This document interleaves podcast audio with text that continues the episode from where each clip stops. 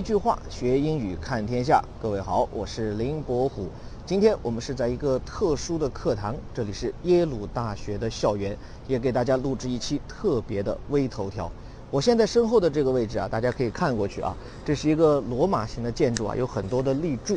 那在这个建筑当中呢，就是耶鲁大学为了纪念这些战死沙场的历届的耶鲁校友而专门设立的一个纪念堂。而在这个纪念堂的门口，我们看到这样一个石碑，而且在这个石碑上面刚好镌刻了一句话。我们就就着这一句话跟大家讲讲耶鲁对于他校友的纪念。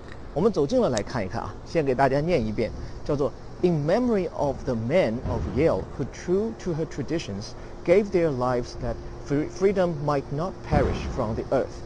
这里面说的是 "In memory of"，就是为了纪念谁啊？Memory 指的是记忆、纪念的意思。后面 "The men of Yale"，耶鲁人。大家有没有觉得这句话其实很有意思？首先，man 一般说来不指的就是男人嘛？可能女权主义者看到这个词会觉得不高兴了啊。耶鲁不只是有男性，那要告诉大家的是，首先从历史传统来看，确实不管是投票权还是接受高等教育的权利，在很长一段时间里，这是男人的特权。另外，包括美国宪法、包括圣经在内，里面所指到的人都是用的 man。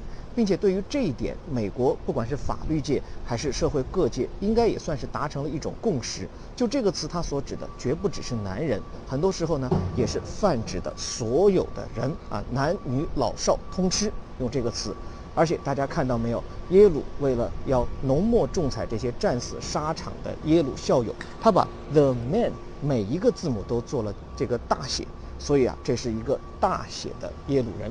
继续看下面。Who 注意这个 Who 的后面它有一个逗号，整个后面那部分叫做 True to her tradition，就是忠实于这个学校的传统，表现了耶鲁人爱国也尚武的这样的一个传统。而且毕竟是母校，用到的是 her 这样的一个称谓啊，毕竟是一个女性的化身。说这些人干嘛呢？Gave their lives，他们献出了自己的生命，人命为大，所以 their lives 同样也用的是大写全写的字母。后面，that freedom might not perish from the earth，说呀，由于这些人献出了生命，就使得自由没有从这个地球上消亡，所以他们是带着一种强烈的使命感去参加战争，拯救世界的。这里面，freedom 这么重要的一个实词，同样是用的全部的大写，而后面 might not perish。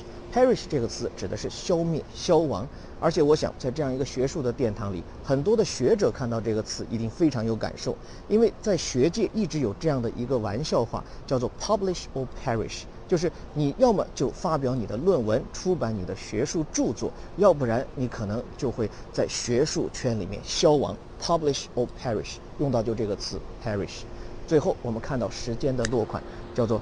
这个 A.D. 啊，全称叫做 Anno Domini，这个是一个拉丁语，表示的是公元公元后。这里的时间段，你看是从1914年到1918年，也就是说，这块碑纪念的是那些战死在一战战场上的美国耶鲁人。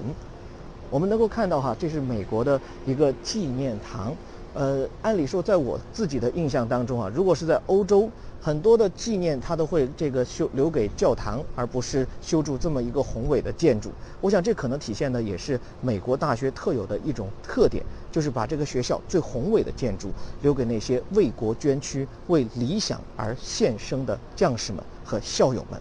呃，而在欧洲呢，我们可能看到更多的是教堂，而在中国的校园里，似乎我们都看不到这一切。我想，这也许就是我们一起出来行走世界的目的吧。我们每天一句话，带大家不仅学英语，而且看天下。我是林伯虎，我们下期见。